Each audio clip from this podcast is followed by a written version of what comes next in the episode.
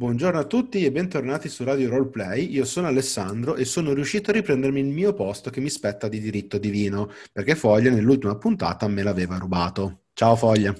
Ciao Alle, io preferisco il diritto di birra al diritto di vino, ma sono dettagli.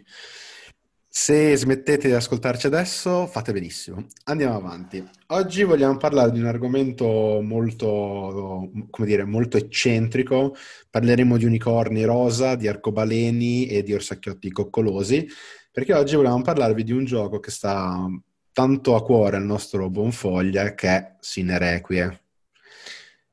Comunque sia, da spoiler dell'ultima puntata dovevamo parlare delle costate di manzo, senape in cottura sì o no e perché la gente si ostina a chiederla ben cotta. Però se vogliamo parlare di sine sono pronto. Ma comunque la costata di manzo cotta secondo me è normale, cioè nel senso al sangue si mangia la costata di manzo? Eh, non ci sono altre cotture effettivamente. Va bene, eh, per capire subito un po' quanto ti piace questo gioco qui, quanti manuali hai di Sinereque? Beh, faccio contati, non lo so. Sono... È un dettaglio che mi manca, lo ammetto, però me ne manca uno che non riesco a trovare, lo cerco da una vita ormai ed è facciamo un appello a tutti i nostri amici, se ce l'avete vendetemelo. Eh, Urla dal silenzio volume 2. Tutto, quello, tutto il resto più o meno ce l'ho, mettiamola così. Cerchiamo un attimo di, cap- di quantificare, cioè ci stanno tutti dentro uno zaino oppure no? No, chiaramente no. Ok. Ci vorrebbe, allora. almeno, ci vorrebbe almeno una valigia. Ma quindi stiamo parlando di più di una decina di manuali almeno. Sì, sì, sì, sì, sì. Adesso mentre tu parli io li conto, così dopo ti dico quanti ne ho. Così poi ti faccio le domande e fai scena muta, giustamente. Non mi interrompere, sono 12. allora, niente, oggi vogliamo parlare di questo gioco perché comunque è un gioco molto particolare che nella community italiana comunque è conosciuto e io ci ho giocato in realtà una sola volta e ci ho giocato proprio con il buon Foglia e vi invitiamo comunque ad andare ad ascoltare la puntata del Drago Rosso, quella in collaborazione con Leonardo Moretti, che è uno dei due coautori, che spiega un po' anche la genesi un po' particolare di questo gioco, tarocchi, zombie e seconda guerra mondiale, molto bella quella puntata. Eh, sì. Per chiunque l'abbia ascoltata si ricorderà il camion con la scritta Mimmo, quello per me è stata un'immagine spettacolare. E niente, oggi volevo, in realtà mi sarebbe piaciuto un po' parlare di questo gioco per presentarlo a, quei, a quelle persone che comunque, come me, magari l'hanno conosciuto dopo oppure non lo conoscono proprio e quindi vi regaliamo questa possibilità di scoprire questo gioco un po' particolare. Foglia, perché qualcuno dovrebbe avvicinarsi a Sinerequi? Mi raccomando, non descrivere tanto perché quello lo faremo nel corso della puntata. Allora, comunque sono 35, giusto per rispondere circa. Porca eh, puttana. Eh, oh, ci sta. Quando Deve essere pianta... tre e mezzo, levati proprio, vai via. No, tre e mezzo ne ho molti meno, anzi, praticamente non ne ho. Beh, vabbè, eh, uno perché dovrebbe avvicinarsi a Sine. Eh, una risposta secca sarebbe l'ambientazione. Nel senso, quando uno mh, legge e capisce un po' dell'ambientazione del Sine, capisce che c'è un mondo dietro che è imbarazzante, nel senso che ogni, ogni libro ha dei rimandi ad altri manuali e la storia è tutta praticamente intrecciata e quei figli di perché io con tutto l'amore che ho verso Kurt e verso il Leo eh, non si ha una fine ancora, nel senso che eh, non c'è una spiegazione di cosa sia successo, come è successo, perché è successo. Tutta la linea editoriale è ancora aperta e eh, dicono che prima o poi finirà, io ovviamente incrocio le dita, spero che vada avanti ancora un po' e quando finirà ci sarà il, il perché del tutto. Poi ovvio, tra eh, approcci Lovecraftiani, tra eh, zombie con eh, zombie, anzi morti, chiamiamoli col loro nome, morti particolari con i poteri, per, insomma, c'è molto da leggere, c'è molto da apprezzare, c'è molto da eh, pensare a che cazzo, do, dove vogliono arrivare i due autori e perché hanno creato sta roba. Ok, allora iniziamo a dare qualche dettaglio in più. Eh, abbiamo detto che il punto forte di base di questo gioco è la sua ambientazione, un po' la sua, chiamiamola lore di per sé. Sì, chiaro, chiaro, chiaro. Con ambientazione intendo anche la lore. Sì, sì. Detto questo, eh, quante edizioni ci sono adesso? Allora, attualmente loro fanno quella che è la seconda edizione, ma vorrei precisare, eh, la prima, prima, prima, quindi eh, quella che ha visto la luce con Rose and Poison è appunto direi del 2003. Eh, lì ci sono state alcune pubblicazioni, poi hanno aderito ad Asterion come casa editrice, lì c'è stata tutta la prima edizione e dal 2017 eh, sono passati sotto Asmodee, che è vero non cambia molto da Asterion da Asmodee per l'amor di Dio, ma hanno rivisto quello che è il regolamento della prima edizione e hanno reiniziato un po' a stampare eh, i manuali di ambientazione reinserendo quelli che sono i vecchi manuali di, eh, di avventure, in modo tale da avere eh, in un unico manuale sia la regola dell'ambientazione sia un'avventura per quell'ambientazione.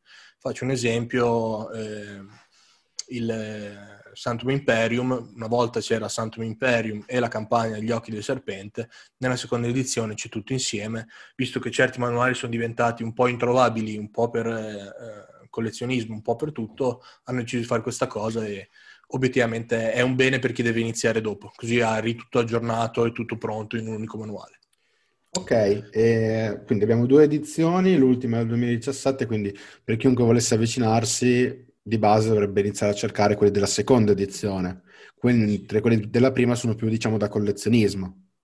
Sì, anche perché non è una gran, cioè non è un eh, totale modifica, anzi è solo un riadattarlo alle regole della seconda edizione che eh, qualcosa è cambiato, sì, eh, ma di base se uno ha l'ambientazione della prima edizione va benissimo per giocare tutto, nel senso eh, di grandi regole non ce ne sono, il più è magari le schede dei personaggi, le schede dei mostri, roba del genere che vanno un minimo riviste, ma roba che si può fare anche in casa, ecco. Ok. Detto questo, iniziamo a parlare, prima di arrivare all'ambientazione, andarla a definire un secondo, qual è lo strumento, diciamo, di gioco di, di Sinereque? Perché come non sono dato, i dadi.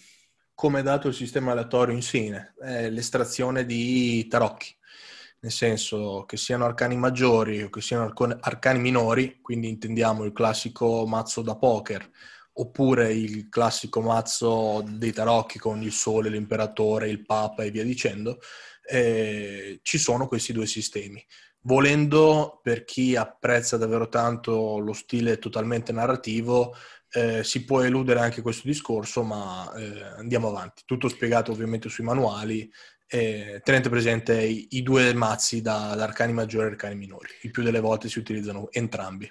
Quindi non c'è, cioè, so che c'è il mazzo dedicato, diciamo, di Sinerequie con le illustrazioni più personalizzate, però generalmente un qualsiasi mazzo di tarocchi posso usarlo, giusto? Sì, sì, sì, sì, non ci sono particolari distinzioni. Magari in qualche carta l'hanno chiamato diverso, tipo il mago, che è l'arcano maggiore numero uno nel mazzo normale, in quello di Sine è chiamato il bagatto però insomma mh, ci può arrivare anche solo con il numero del tarocco, quindi sì, anche perché non è impossibile giocare. Una traduzione, perché io comunque l'avevo trovato proprio il termine il bagato al posto del mago anche in, in altre situazioni, quindi ehm, eh, dovrebbe essere un'inclatura comunque già adottata e già accettata. Quindi stiamo sì, parlando sì. di un gioco che utilizza i tarocchi e mh, quindi vi dà anche un pretesto per comprare i tarocchi, perché c'è anche questo aspetto qua. E, ehm, inizio... Tengo a precisare, i tarocchi non sono le arance, eh? Oddio, cioè, ora tu spieghi come fai estrarre, cioè estrarre un tarocco cos'è? Tipo la borsa di eh, fianco e tiri su le arance? No. Ah, per, perché sai, il tarocco, il tarocco eh, di Sicilia è rinomato, ah, prodotto IGP, voglio dire. Già dovrò censurare quello che hai detto prima, non farmi censurare altre cose, per favore. Vedrò di impegnarmi molto. Ok, allora parliamo un attimo di ambientazione. Mm, perché un po' l'avevo già spoilerato all'inizio quando vi ho consigliato di andare ad ascoltare la puntata Elocando il Drago Rosso. Eh, siamo in una, in una, realtà un po' particolare, quindi brevemente in che periodo storico siamo e qual è un attimo la caratteristica di questa, di questa ambientazione. Poi parleremo dopo di, eh, delle varie ambientazioni specifiche, paese dei balocchi e via così, però dai un attimo una, un'infarinatura generale. Allora, di base Sine è un gioco ucronistico, ucronico come volete eh, ovvero il mondo è quello che la storia eh, ha conosciuto fino al 6 giugno del 44, che per chi è un minimo studiato in storia sa che eh, equivale al, ehm, allo sbarco in Normandia, insomma. Mm, in Sine proprio durante lo sbarco delle forze alleate nel nord della Francia, il mondo è colpito da quella che è la maledizione del risveglio, quindi eh, i morti e chi viene ucciso si rialza, si rianima e in preda a una cieca ferocia mh, mm, brama la carne dei vivi. Quindi tutto quello che è eh, il dopo, giorno del giudizio, ovviamente è tutto rivisto dalla, da, dalla fantasia dei due autori. Eh, di base Sine Requiem anno 13 vuol dire che è ambientato 13 anni dopo il giorno del giudizio, quindi siamo nel 57. Eh, di base sì, mh, mm, non è impossibile giocare avventure prima del 57, nel senso che ad esempio prima ho citato Gli occhi dei serpenti, quello ambientato in Sine Requiem a Nix, però tutto quello che è la macroambientazione siamo nel 57 appunto. Ok, e... anni 50 in cui le cose sono andate un po' diversamente. Ma giusto un pelo. Giusto un pochino. E, ehm, detto questo, diciamo che però ci sono questi, questi morti no? che camminano in giro per il mondo che hanno, hanno una gerarchia, diciamo, loro interna, che in realtà cambia, cambia molto le loro capacità e soprattutto quando uno si risveglia come morto deve vincere un po' la lotteria, diciamo. È una, più che una gerarchia, è una classificazione, nel senso, cioè, il Sinerequie c'è in Sinerequie perché è, è, lo scritto del dottor Pelagatti, che praticamente è una persona che si è incaricata di eh, studiare e classificare le varie tipologie di morto. Quindi eh, c'è questo, chiamiamolo easter egg, mettiamola così, e ovviamente si passa dal morto eh, più iconico, quindi quello che eh, insomma fa fatica a camminare, e, il classico zombie che tutti si immaginano, fino a quello che può essere un morto cosciente, sia quello che è un morto cosciente con dei poteri particolari. Insomma, mh, mm, poi non voglio andare troppo nello specifico perché il gusto di trovarsi durante le avventure davanti e dire cazzo, questo che cazzo è, cos'è possibile che sia sta roba, è molto molto molto interessante. Ecco. La cosa che però mi ricordo è che ci sono stati alcuni personaggi storici che diciamo eh, sono per l'appunto morti durante questo periodo e non sono stati particolarmente fortunati nel eh no. risveglio.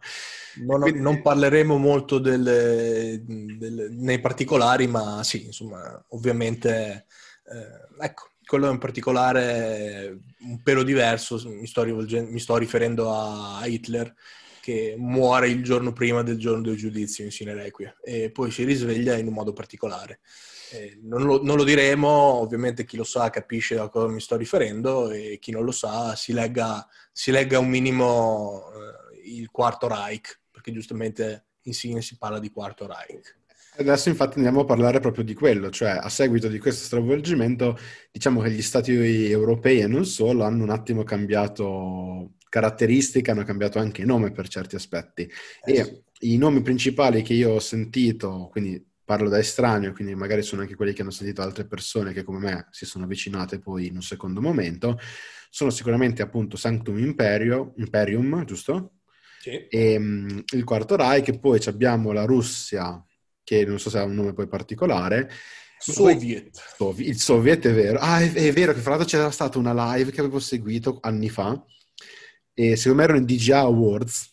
Sì. In cui avevano sì. candidato Soviet ovunque. La live live è stata bellissima. Salutiamo... Il 37% di Soviet. Sa- esatto, salutiamo gli amici di DGA. Ehm, Detto questo, eh, però c'è il nome che per me è più, più ricorrente, che in qualche modo eh, mi ha attirato anche un po' di più, è il paese dei balocchi. Quindi ti chiederei un po' di parlare in generale, due parole brevi sulle principali stati europei, quindi come messa Italia, Germania, Francia, Spagna, Inghilterra e Russia, vabbè.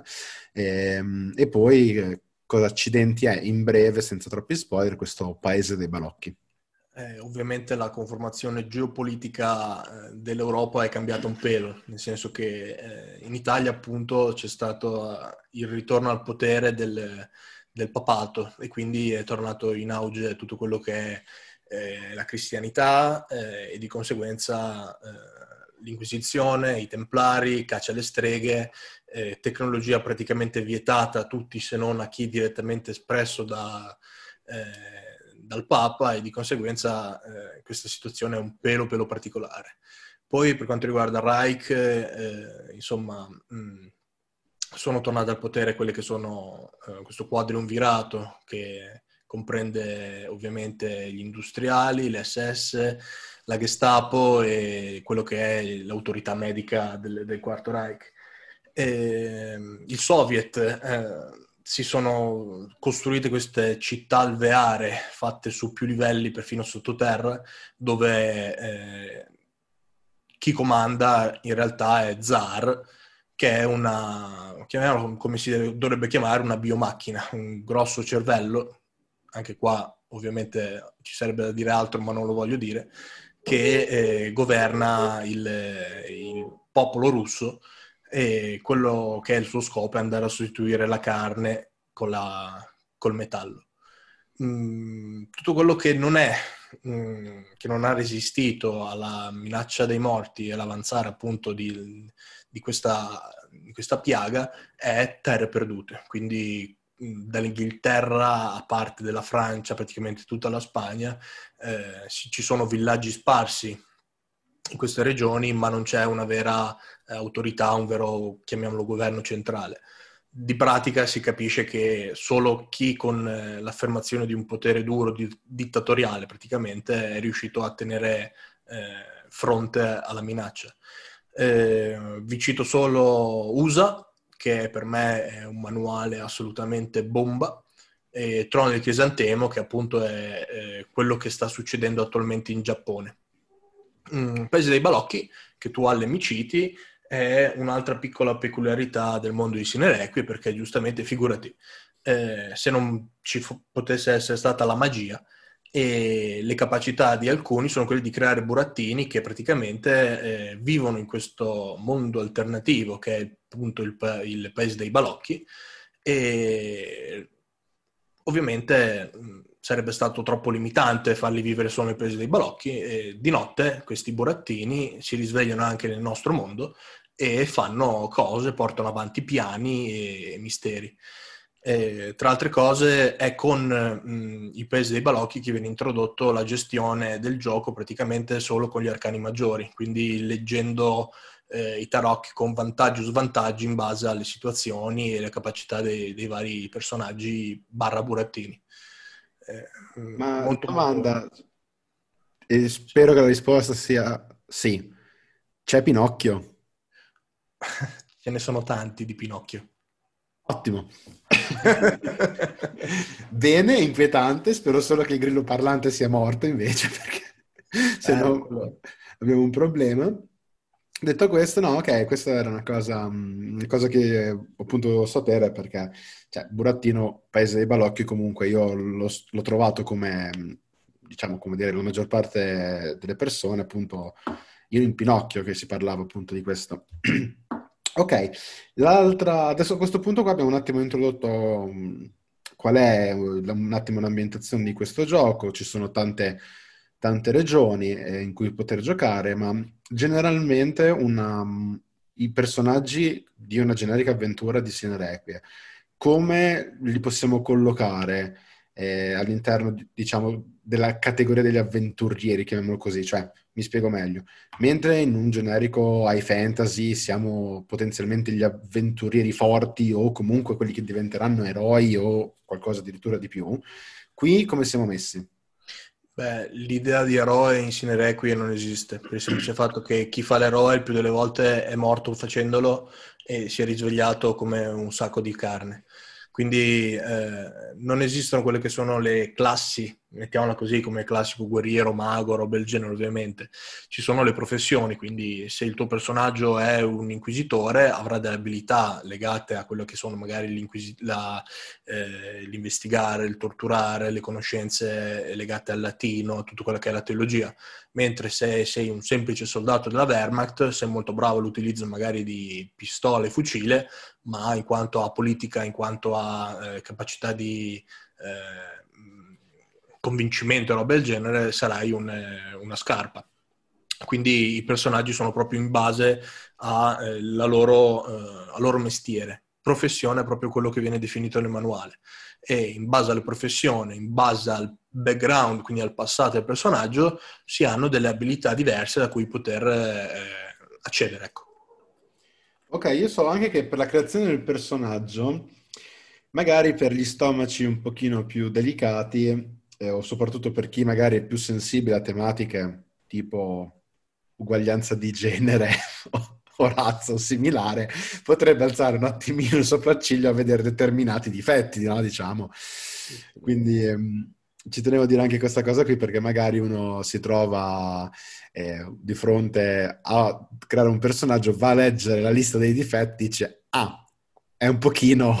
un pochino... Eh, nel Reich, in fin dei conti, giochi nazisti, quindi... Eh... Ecco, questo infatti mi ci volevo andare un attimo a ricollegare, a fare una breve riflessione, cioè rendiamoci conto che qui sembra quasi giocare, cioè qui, qui ovunque peschi, peschi male, cioè nel senso n- non puoi giocare il buono, alla brutta sei l'operaio eh, nelle miniere in Siberia che viene comunque sfruttato e se fa una mezza cazzata gli sparano, dall'altra parte cioè, sei l'inquisitore, ma l'inquisitore nel peggior senso possibile, cioè altro che inquisizione spagnola qui, cioè stiamo no, parlando L'inquisizione qua è proprio papale, papale papale. Oh. Eh, quindi mh, questo in realtà appunto porta a giocare le cosiddette avventure non tanto cattive secondo me quanto più da antieroe vero e proprio, cioè stai giocando un, proprio un personaggio molto negativo di base, poi magari non è cattivo, però è negativo.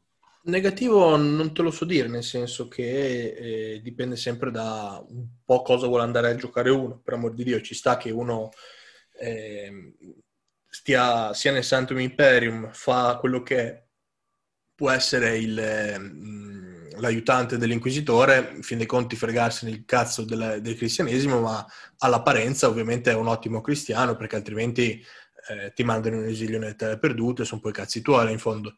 Eh, insomma, dei, delle particolarità uno le può sempre trovare, anche perché, ad esempio, eh, meccanicizzando il discorso, uno come difetto ha eh, segreti mh, mm, piccoli, medi o grossi e ovviamente se tu sei un cazzo di ebreo nel Santum Imperium o ancora peggio in Germania, sai, mh, mm, sono, sono, cazzi, ecco, cazzi amari se uno viene a scoprire certe cose. Quindi... Non solo, cioè qua abbiamo parlato, perché comunque cioè, siamo negli anni 50, ma la seconda guerra mondiale non è finita come è finita nella nostra...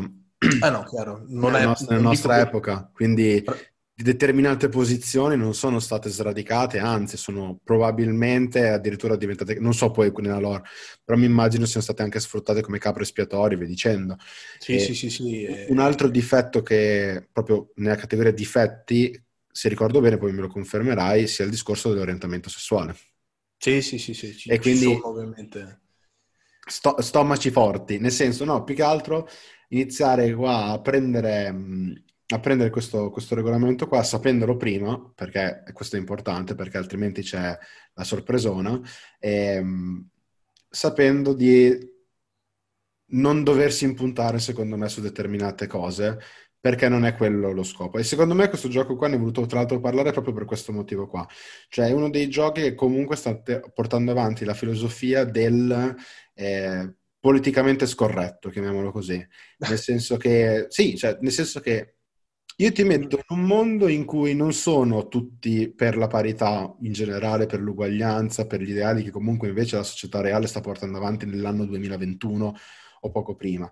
E, ehm, e quindi la, la, risposta è deal with it, cioè fatene una ragione, vuoi giocare a questo, giochi a questo. Sì. E, ehm, cioè, perché quando ho tradotto la definizione poi delle varie regioni mi ha, fatto, mi ha portato alla mente un po' eh, una, una, versione per certi aspetti similare, seppur opposta nei toni, che è Seven Sea, cioè anche Seven Sea propone un'Europa molto diversa, con molti riferimenti, con delle belle idee, solo che in Seven Sea sei l'eroe cappa e spada, no? che salta sui banconi, che salva la principessa e sei l'eroe, proprio te lo dici, tu sei l'eroe, il cattivo è il cattivo, appunto, il malvagio. Qui invece stiamo parlando del fatto che è mondo brutto per, con persone brutte. Sì, sì, sì. Punto. E molto tu, brutto. E tu sei una persona di base brutta. per, per, chiunque. E quindi... Chi ha più potere schiaccia chi ne ha meno, c'è poco da fare. Eh, è l'esaltazione delle, del, della scala gerarchica e di, eh, anche se tu effettivamente puoi non aver fatto niente, ma uno ti ha preso in antipatia e ha un potere sociale maggiore del tuo, tu sei un uomo morto, c'è poco da fare. Cioè, qua, qua vige proprio la legge del Leviatano, Hobbes, quella gente lì, cioè il, il fatto che... Homo homini lupus. È bravissimo, vedi, cioè, a, a, alta... Alta, alta, cultura Radio Roleplay quest'oggi. Eh, no, comunque, un'altra cosa interessante però è, siamo in questa ambientazione un po' particolare, molto brutta, brutta, brutta, brutta, con persone brutte, brutte, brutte. Siamo persone brutte, brutte, brutte. In generale però, quali sono i temi che sistematicamente sono riproposti, indipendentemente magari dall'ambientazione, in un'avventura di Sinereque. Cioè, io mi, metto, mi, siedo al tavolo, so che andrò a giocare un'avventura magari scritta di Sinereque, quindi non qualcosa che si sia inventato il master. C'è qualcosa che di sicuro io mi trovo tematiche, non tanto i, mo- i, i, morti, ma tematiche che sistematicamente mi trovo a dover avere a che fare, per cui prima lo so meglio, eh? Eh, fai di tutto per sopravvivere. Nel senso che eh, uno dice, capirai eh, come in D&D ci sono i goblin, in Sinerequie ci saranno i morti normali. Sì, sì vai, vai, pure contro i morti normali senza pensarci a modo. Tutti dicono, vabbè, eh, spari, una testa, spari in testa al morto, sei a posto. Eh, eh, ne riparleremo una volta che avrete giocato a questo gioco. Il problema grosso è appunto che un'arma, tu spari a un corpo che eh, non sente più dolore, non sente fatica, non sente niente. Più delle volte eh, tagliare la testa a uno è ovviamente mh, auto-win, mettiamola così. E qui il corpo continua a muoversi, continua a graffiare, continua a saltarti addosso, insomma è molto più difficile di quanto uno può pensare. Ecco. E poi le tematiche stanno sempre a... Eh, mh, che avventura si va a giocare. Di base un buon eh, investigativo c'è sempre, nel senso che un qualche complotto sotto che ovviamente il personaggio normale non può sapere c'è, anche da loro uno che ha letto i manuali sa di cosa stiamo parlando, il più delle volte eh, lo gioca comunque sia incuriosito appunto per andare a capire che cazzo, dove cazzo vogliono portare con questa storia. Ok, quindi e... mh, magari entro più nello specifico, no? Cioè, ormai per molte persone il concetto dei tre pilastri del gioco di ruolo, combattimento, esplorazione, interazione sociale, sono, sono, conosciuti. Io in realtà ne utilizzo anche un quarto, magari ci gireremo una puntata sopra, che è la parte di introspezione, comunque adesso ci arrivo. Quindi abbiamo parlato del combattimento, quindi il combattimento non è ah c'è il mostro, lo combatto, ah c'è il mostro, tela, giusto? Più o meno questa è la filosofia. Eh, puoi anche combatterlo, più delle volte però sai che ci sono dei grossi rischi nel farlo. Ok, quindi e questa è la cosa... grossa differenza. Scusate, scusate, c'è un altro piccolo particolare. Eh, chiunque muoia si risveglia quindi eh, siete in due contro uno, il tuo compagno per un qualunque motivo eh, sfiga e muore, dopo saranno in due contro di te. E ovviamente il gioco gestisce anche il fatto che eh, per andare a fare del male a una persona risvegliata che tu conosci, eh, non puoi dire vabbè lo faccio lo stesso perché c'è la mia vita in ballo, devi fare dei tiri per il discorso appunto magari volevi legarti all'introspezione, qua un minimo è meccanizzata nel senso che devi essere eh, pronto a farlo una, con una certa volontà, ecco, mettiamola così. Eh, quindi no, no, teniamo in considerazione anche questo. No, infatti ci sarà arrivato subito dopo, quindi c'è questo un attimo combattimento un po' particolare, eh, quindi un combattimento che per chi ha appena lasciato la scheda del barbaro magari un attimino controintuitivo, Abbiamo parlato di esplorazione, quindi il fatto comunque di doversi, di dover scoprire anche un po' le situazioni, esplorazione sia, diciamo, ambientale, quindi location particolari, e, ma soprattutto anche esplorazione dal punto di vista di conoscenze, quindi vediamo che cosa succede, qual è la fregatura in questo momento qui, e via dicendo. Roleplay di base, quando hai a che fare con un generico NPC del mondo di Sinereque, da quel che ho capito io, non è proprio la migliore esperienza possibile, cioè non ti trovi proprio il comico di turno o la persona estremamente positiva.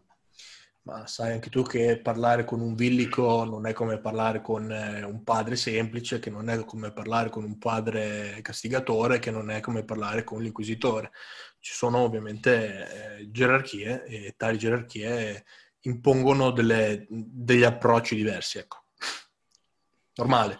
Ok, sì, no, però nel senso la filosofia non è che ti trovi, ah, vado in taverna, c'è il nano host che mi dice, ah, benvenuti. No, ti, ti trovi Eh no. uno che ti dice, ascolta, vaffanculo. Cioè, te- e se ti giri ti accoltella a momenti. Il più delle volte vai in locanda e speri che non ci siano le SS o la Gestapo lì, perché altrimenti sai già che la tua serata in qualche modo sarà, sarà rovinata. Ecco, O essere bastardi senza gloria.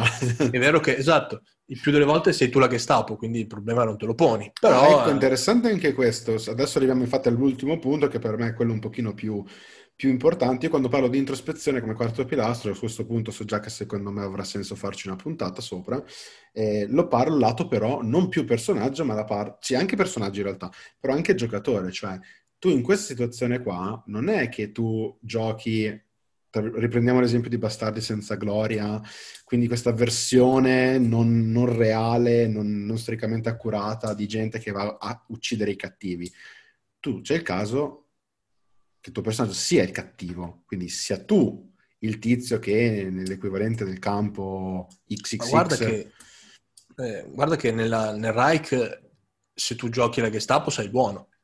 Devi Sì. entrare in questa mentalità. Cioè, è questo il discorso. No, no, questo, questo è importante, no? Perché magari appunto uno dice no, perché io faccio l'idealista, no, amico caro, non è il gioco per fare l'idealista, cioè, anzi, e questo arriva un po' a questo, diciamo, consiglio che non è un consiglio, cioè valutate l'idea di eh, capire, sfruttare il gioco di ruolo, questo presta al fianco come tipo di gioco, al mettersi fis- letteralmente nei panni di qualcuno che ha fatto quel che ha fatto. Cioè, e quindi questo a livello sia di persona potete ruolarlo, cioè l'introspezione a livello giocatore, a livello personaggio, potete ruolare come questa persona comunque possa vivere comunque questo trauma, perché molti comunque hanno riportato dei traumi da quello che è successo durante quegli anni lì. Vorrei anche vedere, sinceramente. E, però anche lato, lato giocatore, no? Perché adesso dirò una cosa un po', un po' forte, però chiunque abbia seguito un po', ad esempio, Jordan Peterson, che è un famoso psicologo, che hanno detto che chiunque di noi fosse nato nella Germania di quegli anni lì, probabilmente avrebbe fatto quello che hanno fatto i tedeschi di quegli anni lì. Ma quello più o meno, non dico sia normale, per amor di Dio, ci sono tutti gli studi psicologici dietro, ma quel che dico io è bravo sul punto di vista delle eh, sfida attoriale, sfida di roleplay nel giocare eh, una persona che eh, è defini- difficile definire la persona, ecco, mettiamola sotto questo punto di vista.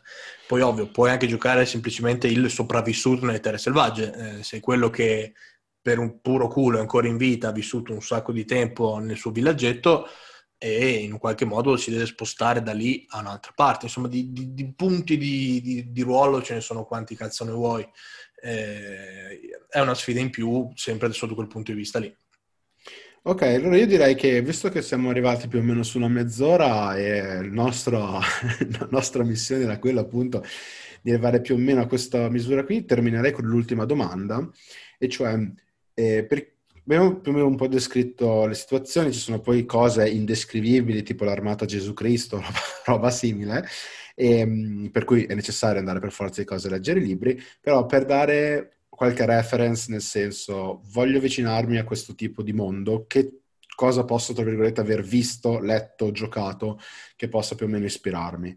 Per quella che è la mia esperienza, io do giusto un paio di, di spunti, così poi lascio concludere a te. Eh, a me dà molto l'idea del, per certi aspetti, il vabbè, famosissimo The Walking Dead, perché comunque quei mostri che, si, che girano, quelle orde per cui non puoi farci niente.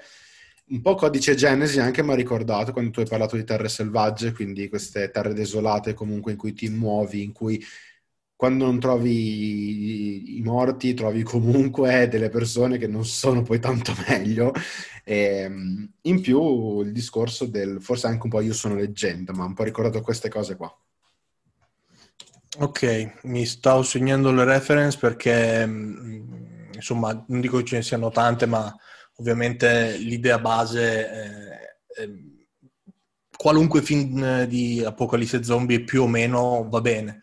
Eh, tenete presente che hanno fatto anno zero, nel senso che vai a vivere proprio quello che è il momento in cui il mondo subisce per la prima volta il, il mondo, il- la, la maledizione del risveglio.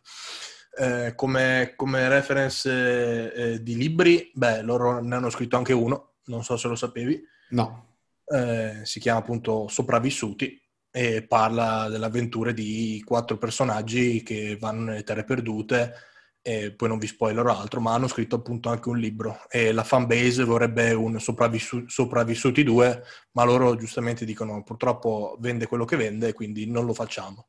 Molto triste, ma è vero. Magari posso e... fare un ebook, ma non hai tutti i costi di, di stampa, impaginazione. Eh, loro eh, impaginazione sempre... ce l'hai lo stesso, no, non è vero, impaginazione l'hai lo stesso. Oh, va bene. Loro sul, sul, PDF hanno proprio una versione naturale. Allora lancio un invito. Lancio un invito, tu, presumo che tu li conosca anche di persona, quel che so. Eh, o meno, sì. Eh, visto, visto, il commento all'inizio puntata, lo spero sinceramente. Ho avuto la fortuna di giocare con loro. Quindi. O quello o ci arriva una querela a casa, eh, in questo caso te la giro a te, sappilo. Eh, il discorso magari potrebbe essere una, uno spunto per i podcast. Ah, eh. podcast su Cinereque loro. Secondo me no, ci offriamo noi, lo facciamo noi e ci... Sì, ma io ma ho letto i libri, che cosa vuoi che racconti, scusami? Beh, loro ci dicono il racconto e noi lo, lo leggiamo e io ah, piangerò okay. in diretta. Ah, quindi, quindi, magari tipo uno legge e l'altro fa le vocine. Esatto. Basta. Vedi, abbiamo già l'idea per le prossime puntate.